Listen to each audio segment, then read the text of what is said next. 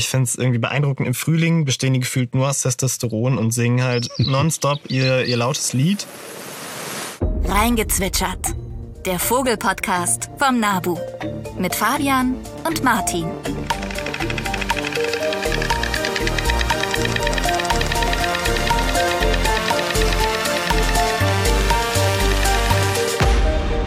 Herzlich willkommen zu unserer vierten Folge von Reingezwitschert. Schön, dass ihr dabei seid. Schön, dass ihr zuhört. Und Martin, natürlich auch schön, dich zu sehen.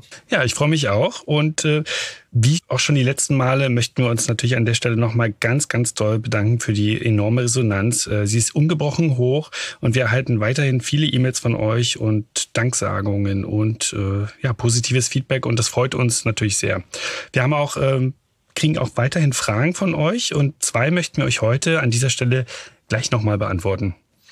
Genau, die erste Frage kommt von Felicitas. Liebe Grüße. Und zwar, eine Sache hat mich verwirrt. Der Zilpzalp klingt in meinen Ohren fast genau wie ein Ruf, den die Kohlmeise häufig macht. Gibt es einen Trick, wie ich die beiden unterscheiden kann? Vorausgesetzt natürlich, ich kann sie nicht sehen und sie singen auch nicht anders gerade. Und den spiele ich jetzt mal ab. Ähm, es ist so ein bisschen schwierig, diesen, diesen Klang einmal reinzukriegen. Aber die Kohlmeise hat ein sehr reiches Repertoire, also die kann viele verschiedene Rufe und Gesänge machen und unter anderem so ein, so ein Didü, Didü. Und das geht so ein bisschen in die Richtung von Zip, Zip, Zip, Zip. Aber ist doch schneller, ist irgendwie quirliger und heller und äh, von der Stimmfarbe etwas anders. Und der Zip-Zap singt auch meist dann etwas länger und immer dieses Hin und Her, während die Kohlmeise dann so quietschiger, kurz, schrill ihr, häufig ihr Didü, Didü. Oh Gott, ich fange schon wieder an mit der Vogelkaraoke hier. Gut so, wir lieben das. Ja, und die zweite Frage kam von Maximilian. Er fragt, wie kann man Vögel dazu animieren, Nistkästen im Garten zu nutzen? Kohl- und Blaumeise, Blaumeise inspizieren zwar die Kästen, bedienen sich an der Futtersäule und Tränke, aber nisten dann doch woanders. Das ist eine gute Frage. Das kann ganz verschiedene Gründe haben. Ähm, das kann zum einen daran liegen, dass der Standort des Kastens ungeeignet ist. Also vielleicht ist der Kasten dem Wetter ausgesetzt, ähm, es regnet rein, es ist windig, äh, der Kasten wird gestört durch vielleicht Publikumsverkehr oder durch Katzen oder die Tiere sind an sich unzufrieden mit dem Kasten, weil er vielleicht nicht ganz wetterdicht ist. Ähm, ja, oder es gibt einfach ausreichend Brutmöglichkeiten in der Umgebung und äh, sie sind auf die Kästen nicht angewiesen. Das kann also ganz viele mögliche Erklärungen dafür geben. Besonders wenn man aber einen naturnahen Garten hat, kann es trotzdem sein, dass die Jungvögel dann, also wenn sie gerade so flügge werden, aber noch, noch so ihre ersten Flugversuche machen, noch weiter gefüttert werden, ist auch ein sehr, ja, ein sehr niedliches Stadium, sage ich mal. Also schöner auf jeden Fall als die, wenn sie schlüpfen, dann sind sie etwas nackt. Äh, und da kann es sein, dass sie dann in, in deinem Garten sind und sich da aufhalten. Also etwas Geduld haben ist bei den Vogelstimmen ähnlich. Die Meisenkästen haben meistens ganz gute Chancen, dass sie irgendwann bewohnt werden. Ja, und ein kleiner Hinweis vielleicht noch an der Stelle. Äh, lockt bitte Vögel nicht mit äh, Stimmen, äh, Stimmenaudios an. Das ist ähm, nicht nur verboten, sondern ähm, auch keine schöne Sache, weil das die Tiere nur unnötig stresst. Ja, heute reden wir über das beliebte Thema Gartenvögel und äh, wie wir ihnen helfen können. Wir sind aber heute wieder nicht alleine und es freut mich sehr. Wir haben einen Gast dabei und zwar die Biologin Janice Pahl. Hallo. Hi. Freuen uns sehr, dass du da bist. Und Freut mich auch. was du so machst und warum du heute da bist, das erfahren wir später. Nämlich erst kommen wieder die Vogelnews. Die Vogelnews. Die Vogelnews heute sind wieder aus Papua-Neuguinea. Man könnte denken, wir sind Ultras von diesem Inselstaat. Aber es ist auch einfach eine interessante Ecke und es werden, wird einfach einiges entdeckt. Und zwar diesmal geht's wieder um zwei entdeckte Arten. Die kannte man zwar schon, aber da hat man jetzt rausgefunden, dass die auch giftig sind. Und das sind zwei Arten des, der Dickköpfe, so heißt die Vogelgruppe. Und damit steigt die Anzahl an giftigen Vögeln jetzt auf zehn an. Wir wollten das gerne präsentieren, weil vielleicht auch nicht alle auf dem Schirm haben, dass nicht nur Schlangen und Spinnen das drauf haben, sondern tatsächlich auch Vögel. Und zwar nehmen sie das Gift über die Nahrung auf und sind selbst immun dagegen und bauen es in ihre Haut und damit schließlich auch in ihre Federn ein. Und es ist tatsächlich das gleiche Gift wie die südamerikanischen Feigiftfrösche, also das Nervengift Batrochotoxin, so heißt es. Der Nutzen ist nicht ganz klar. Also auf jeden Fall können sie eben giftige Nahrung, zum Beispiel giftige Käfer zu sich nehmen, die andere Tiere nicht zu sich nehmen können. Und wahrscheinlich dient es auch als Schutz, weil sie dann eben ja, weniger nahrhaft sind oder halt eben giftig sind. Das ist aber jetzt noch nicht zweifelsfrei bestätigt. Wenn man das so ein bisschen rauszoomt von diesen beiden Dickkopfarten, gibt es sogar, oder von diesen zehn insgesamt, gibt es eine, die ist am giftigsten, das ist der Zweifarben-Pirol. Also der sieht so, so orange-schwarz, erinnert so ein kleines bisschen an unseren Pirol, also sieht ganz, ganz niedlich aus. Und der nimmt seine Gift auch über die Nahrung auf.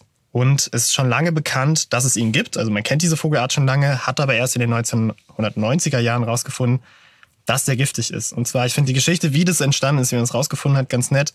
Ein Forschender, ähm, Vogel in der Hand gehabt und wurde von dem halt gepickt an der Hand. Und die Wunde wurde dann so taub. Dann hat er drüber geleckt, äh, vielleicht ja, als erste Reaktion. Und dann wurde es auch in seinem Mund taub. Und dann hat er das Ganze noch mit einer Fehler gemacht und festgestellt, oh, hier stimmt irgendwas nicht und das untersucht. Und dann kam raus, dass der eben dieses Gift in sich trägt. Und die Einheimischen vor Ort wissen es aber schon lange. Also die bezeichnen den Vogel sogar als Abfallvogel, weil sie ihn nicht essen kann, äh, weil sie ihn nicht essen können und der sogar schärfer schmecken soll als Chili. Wahnsinn. Also unheimlich faszinierend, ähm, ja, dass auch Vögel zu den giftigen Tieren zählen. Das heißt also, die Gruppe ist an sich noch nicht so näher untersucht, also welcher, welcher Strategie diese Giftigkeit entspricht oder ob das eher ein Zufall ist. Ja, das stimmt. Also es ist auf jeden Fall nicht unterlegt, dass sie das gezielt einsetzen, ist sogar wahrscheinlich eher unabsichtlich, weil sie eben diese Nahrung konsumieren. Aber sie sind jetzt nicht irgendwie gefährlich für den Menschen. Ich denke, das ist so auch der erste Gedanke, der bei vielen kommt. Man müsste wirklich größere Mengen von dem Vogel konsumieren, damit die Giftigkeit rüberkommt. Und ich fand ein Zitat von dem Forscher ganz, äh, ganz interessant, das habe ich mal mitgenommen. Und zwar wurde der auch gefragt, na, wie ist das denn, äh, ja, kann man das irgendwie, kann man mit dem dann umgehen? Ja, nee, also ich hatte den in der Hand und in so einem geschlossenen Raum, dann kommt schon was von dem Gift rüber. Und das ist ein bisschen wie Zwiebelschneiden, hat er gesagt, nur eben mit einem Nervengift. Schön. Ich habe sogar noch einen. Und zwar gibt es auch einen heimischen giftigen Vogel, und zwar die Wachtel. Das äh, wusste ich selbst auch nicht. Und zwar kann es, also nur in manchen Fällen, kann es sein, dass sie auf dem Zugweg Schierlingssamen frisst. Also das sind die, Schierling ist so eine weiße, ne? Du bist ja Giftige Pflanze auch. Ja. Genau, du kennst die. Damit wurde Sokrates angeblich auch äh, ja, hingerichtet.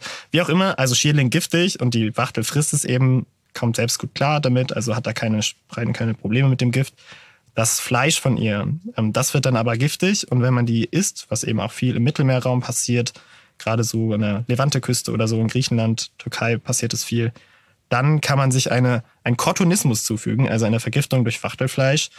Und dann muss man eine Blutwäsche machen, damit man sich wieder ja, von diesem giftigen Blut gesund wird. Ist die Art nicht auch äh, nach dem wissenschaftlichen, also der wissenschaftliche Name ist auch nach dieser Krankheit benannt, oder? Ja, genau. Wissenschaftlich heißt die Cortunix cortunix. Ich finde immer Vögel gut, die den gleichen Namen zweimal haben.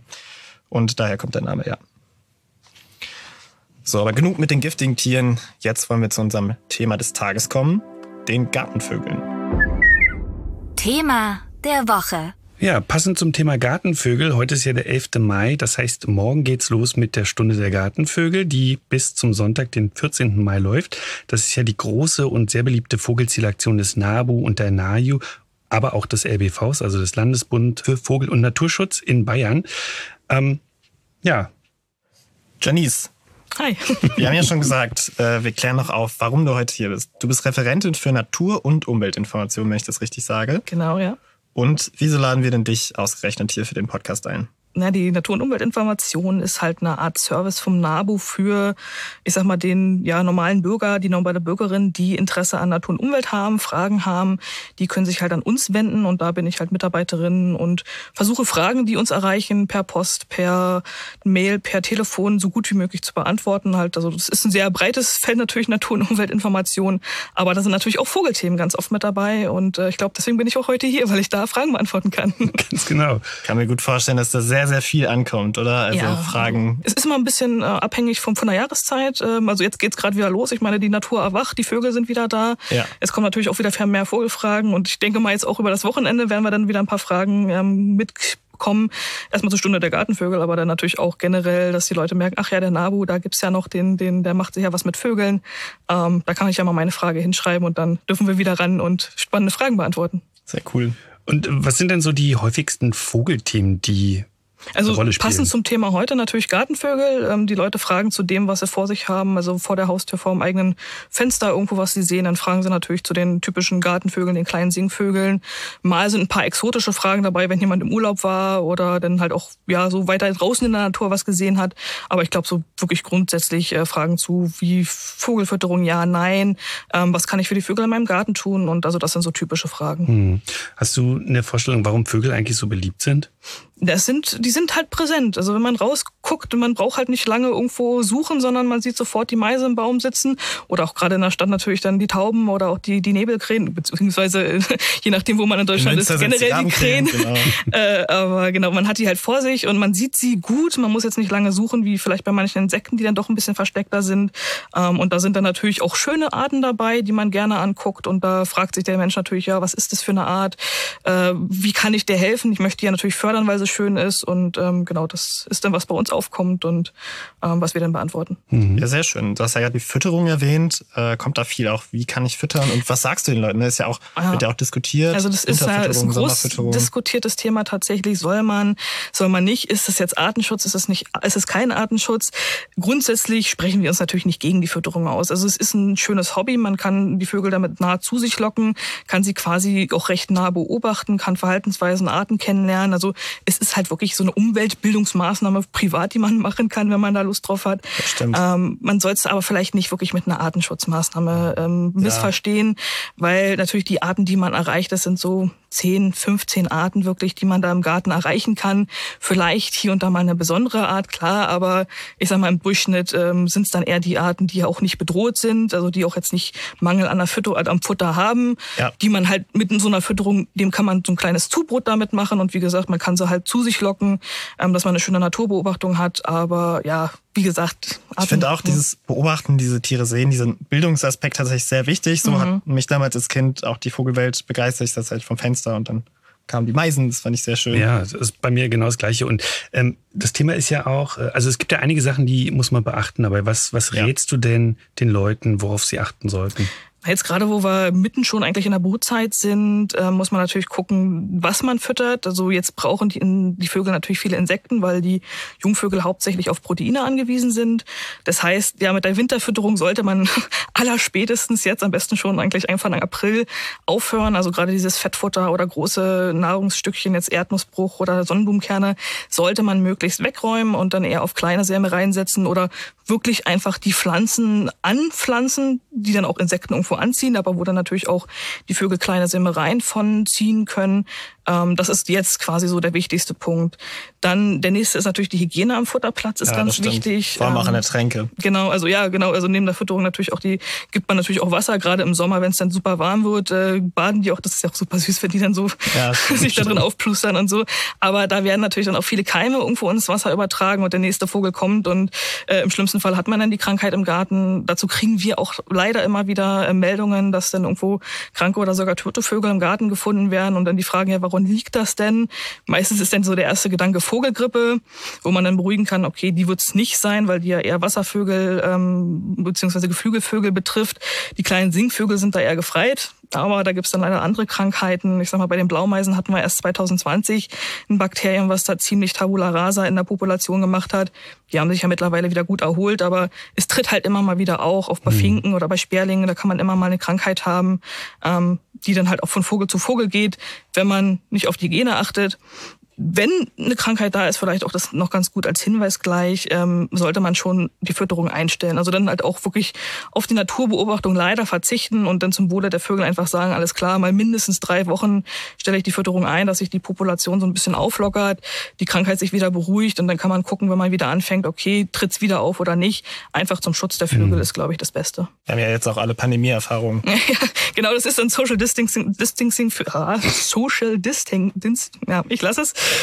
Social Abstand nehmen für die Vögel so rum. Ja. Und Janice, du hattest ja gerade schon äh, erwähnt, ähm, durch das Anpflanzen von heimischen ja, Gewächsen im Genau. Garten kann man den Vögeln auch helfen. Das heißt, ähm, Thema naturnaher Garten. Genau. Wie kann man denn im eigenen Garten oder nenn mal so ein, zwei wichtige Aspekte, Mhm. Die, die den heimischen Vögeln helfen können? Na, erstmal bei der Gartengestaltung, ja, heimische, Bef also Bepflanzung heimischer Arten, so rum. Ähm, man kann schon sehr viel mit, mit Hecken tun. Also da gibt's ja einige schöne Arten, die auch schöne Namen haben, die Berberitze zum Beispiel oder die Kornellkirsche. Ähm, die nenne ich immer, weil ich den Namen so schön finde. Gibt's aber noch ein paar weitere, ähm, die man natürlich ähm, für die Vögel anpflanzen kann, die, wo sie dann von den Beeren profitieren, wo auch Insekten mit angelockt werden, wovon sie dann wieder profitieren und die natürlich auch irgendwo Brutplatz bereitstellen. Dann gibt's aber auch ein paar Stauden, ähm, sag mal die Königskerze, Sonnenblumen, die kann man natürlich dann nachher im Herbst schön stehen lassen, dann hat man gleich die Fütterung an der Pflanze. Ähm, das sind so ähm, ja Sachen, die man machen kann, also beziehungsweise erstmal zur Pflanzung, bei der Bepflanzung machen kann. Dann aber natürlich auch Nistkästen aufhängen. Also mhm. man kann die natürlich ein bisschen äh, mit, mit Brutplätzen unterstützen, sollte da nicht übertreiben. Also man muss jetzt nicht den ganzen Garten voller Nistkästen verlastern, weil dann wird wahrscheinlich eh bloß einer angenommen. Ähm, genau, ja, das sind so. Fabian wie, Fabian, wie ist das bei dir? Hast du einen Garten oder einen Balkon? Leider nicht. Schwieriges Thema. Ich hätte gern einen. ich habe einen Kleingarten mit der Naturschutzjugend. Ah, Wir hatten ja, vorhin auch die NAJU erwähnt. Das ist äh, für die, die es vielleicht nicht wissen, die Naturschutzjugend. Also alles, was so bis 27 ist. Da wird eben viel Bildungsarbeit geleistet. Und ich habe auch eine kleine Kindergruppe. Und äh, da kann ich mich dann, können wir dann für die Vögelchen was aufstellen, pflanzen, einpflanzen und ja, das, äh, der ist auch naturnah. Ja, also äh, Janice hat es ja schon angedeutet, es gibt äh, eigentlich ziemlich viele Maßnahmen, die man im eigenen Garten oder auf dem Balkon äh, treffen kann, um Vögeln zu helfen. Und da gibt es natürlich noch eine ganze Reihe weiterer Tipps. Die könnt ihr gerne nachlesen bei uns, nabu.de, also nabu.de slash Vogelgarten. Da findet ihr sehr viel mehr Tipps für den naturnahen Garten. Das stimmt. Ich habe noch zwei Fragen an dich. Und zwar ein Thema, was mich sehr interessiert, sind Katzen das wird ja immer, ne, Konflikt, ja. Heimtier, Tierschutz ist nicht so, nicht so einfach. Äh, man möchte die Vögel natürlich bewahren, aber die Katzen haben ja auch irgendwie das Bedürfnis rauszugehen. Ich habe auch mal bei der Stunde der Gartenvögel so Meldungen administriert und wurden mir auch Videos zugeschickt, wie so eine Katze dann so, man sieht das Futterhaus, mhm. dass die Leute filmen, auf einmal fliegt so eine Katze durchs Bild und kreizt sich mhm. so ein Vogel. Ja, was empfiehlst du da? Was, was kann man da machen? Also wir kriegen die Anfragen natürlich auch immer wieder, denn von beiden Seiten, einerseits, dass dann Katzenhalter irgendwie angesprochen wurden von Vogelliebhabern und die sich bei uns aufregen wollen, wo man dann sagt, naja, irgendwo haben die ja auch recht, die Vogelliebhaber. Andererseits dann natürlich die Vogelliebhaber, die sich bei uns melden und fragen, wie kann man das irgendwie unter einen Hut bringen, die natürlich auch die Problematik sehen, natürlich Tierschutzkatze, man kann sie nicht ähm, komplett einsperren, wenn die irgendwo das draußen gewohnt sind. Man muss da irgendwo den Kompromiss finden und es ist jetzt auch wieder zur Brutzeit, ähm, dass man einfach sagt, na gut, die meisten Vögel sind vielleicht eher morgens aktiv. Ähm, kann man den Katzenhalter natürlich empfehlen, da zu schauen, einfach die Katze morgens drin zu lassen. Oder wenn man beobachtet, okay, vielleicht kommen in einem eigenen Garten die Vögel eher zur Mittagszeit an die Fütterung, ähm, dass man dann sagt, naja, nee, dann die Katze bleibt jetzt drin, die kann sich die von drinnen angucken. Ähm, das schützt man schon einiges mit. Dann natürlich auch, es wird immer dieses Glöckchen empfohlen bei den Stimmt, Katzen. Ja. Aber ich weiß, es gibt auch eine Studie, die in die Richtung geht, dass man erstmal die Glöckchen ist ja für die Katze nicht unbedingt so die gut. Die hören halt super. Die ne? hören es die ganze Zeit. Ja. Und es, es gibt aber eine machen. gute Alternative dazu. Das sind diese bunten Halskrausen. Genau, auf die wollte ich nämlich Ach so, genau. Die hatte ich jetzt im Hinterkopf. Da hatte ich nämlich auch mal eine Studie zugelesen, dass die auch von den Vögeln einfach besser gesehen mhm. werden durch diese hellen Farben. Und fand ich ganz interessant. Da kann man natürlich auch gucken, ob das vielleicht im Garten hilft, ähm, da die Vögel vor der Katze zu schützen. Das mhm. stimmt. Aber was du schon richtig gesagt hast, sowohl ein Glöckchen als auch so ein buntes Halsband hilft natürlich so einem Jungvogel nichts, wenn der ja. Na, selbst wenn er die Katze früh sieht, der kann ja nicht so, sind meist etwas hilflos und dann relativ leichte Bräuchte. Also das, was du gesagt mhm. hast. Da kann es dann wieder helfen, wenn man den Garten naturnah gestaltet hat. Ja. Also mit Zurückzugsmöglichkeiten. Ich meine, diese ja Flügge, halbflügge gewordenen äh, ähm, Ästlinge nennt man sie ja, wenn sie den, das Nest verlassen haben, dass man da einfach irgendwo Büsche hat, die, wo die sich drin verstecken können, wo die Katze sie nicht sofort sieht. Das kann halt helfen. Ja, ich denke auch, dass es, äh, da kann man noch länger drüber diskutieren, eine eigene Folge Es gibt auch noch mehr Tipps bei uns auf der Website. Ja. Also wer es gibt auch die Verpiss dich Pflanze. Genau, die, ja, äh, die, die, die, die, cool. die, hat auch wieder einen coolen Namen. Genau, die kann man, genau, und so eine Tipps, äh, die sind dann bei uns auf der Webseite auch zu finden. Ja, ganz kurz, die Pflanze, die äh, riecht wohl nicht so angenehm für Katzen, auch für Hunde und Marder angeblich. Und die soll so also ein bisschen helfen, die Katze vom Garten fernzuhalten. Okay, so, eine Frage haben wir noch. Eine Frage haben wir noch. Du? Janice, welcher ist dein Lieblingsvogel und warum? Ach ja, das ist immer so eine schwierige Frage, weil es gibt ja so viele. Ähm, ich habe nicht den Lieblingsvogel, würde ich sagen, sondern eher so eine Gruppe. Das ist so die Greifvögel und Eulen, beziehungsweise mehr Tendenz zu den Eulen tatsächlich. Und wenn ich mir da jetzt ein oder zwei vielleicht raussuchen müsste, wäre es die Waltereule und vielleicht der Steinkauz. Also die sind Ach, beide. Schön. Hast du beide schon mal gesehen? Die Waltereule schon auf jeden Fall regelmäßig. Ähm, die kommt immer bei meinen Großeltern im Winter. Bei, bei meinen auch. Bei, dann kriegen sie immer häufig äh, Enkelbesuch. Sie dann immer oben in den großen Kiefern oder dann. Tannen und dann Ja. ja. stippt man erstmal unter und guckt, wo sind sie denn? Und irgendwann gucken sie einen an und ja, und der Wald, ja, der, der Wald, nicht der Waldkauz, der, der Steinkauz, die sind einfach, weil die so klein sind und die Mhm. quietschen so schön. Super. Janice, es hat uns gefreut, dass du zu Gast warst. Wir sind leider schon am Ende. Ja, danke, dass ich hier sein durfte. Ja, hat's dir gefallen? Auf jeden Fall, war Schön. spannend. Also. Freut uns. Ja, also vielleicht laden wir dich nochmal ein, wenn wir zum Thema Gerne. naturnahe Gärten kommen, weil das ist ja anscheinend unerschöpflich, das Thema. Auf jeden Fall, ja. Ja, wir danken dir und Herzlichen bis zum Dank, ja. nächsten Mal. Bis dann, ja. Bis bald. Ciao. Tschüss. Nabu-Gezwitscher.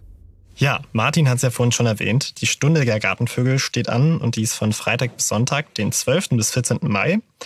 Und da geht es darum, eine Stunde lang Vögel zu zählen an einem Ort. Und das kann der Garten sein, das kann ein Park sein oder aus dem, ja, vom Balkon aus oder vom Fenster einfach. Mehr Infos dazu, wie das funktioniert, findet ihr auf der Website. Gibt auch ein schniekes Erklärungsvideo. Und bis zum 22. Mai könnt ihr eure Meldungen online oder per Post einschicken. Und ihr könnt alle Hilfsmittel, also benutzt gerne unsere Nabo Vogelwelt App, Bücher, gerne auch die Nabo-Gruppen vor Ort. Ja, schaut gern bei örtlichen NABU-Gruppen vorbei, ob eine Vogelführung zum Beispiel oder eine Exkursion angeboten wird. Ihr könnt den Terminkalender vom NABU nutzen unter nabu.de slash Termine. Da findet ihr also ähm, ja, alle aktuellen Termine. Ihr könnt natürlich auch nach den NABU-Gruppen selber gucken. Die findet ihr unter nabu.de slash Gruppen. Und wie immer, schreibt uns gerne, wenn ihr Fragen habt oder Anregungen. Und vergesst nicht, die kleine Glocke zu aktivieren, damit ihr immer wisst, wann die neue Folge da ist. Schreibt uns, wenn irgendwas ist. Und ich würde sagen, wir kommen zu unserer letzten Kategorie, den Word of the Day. Und den spiele ich jetzt mal ab.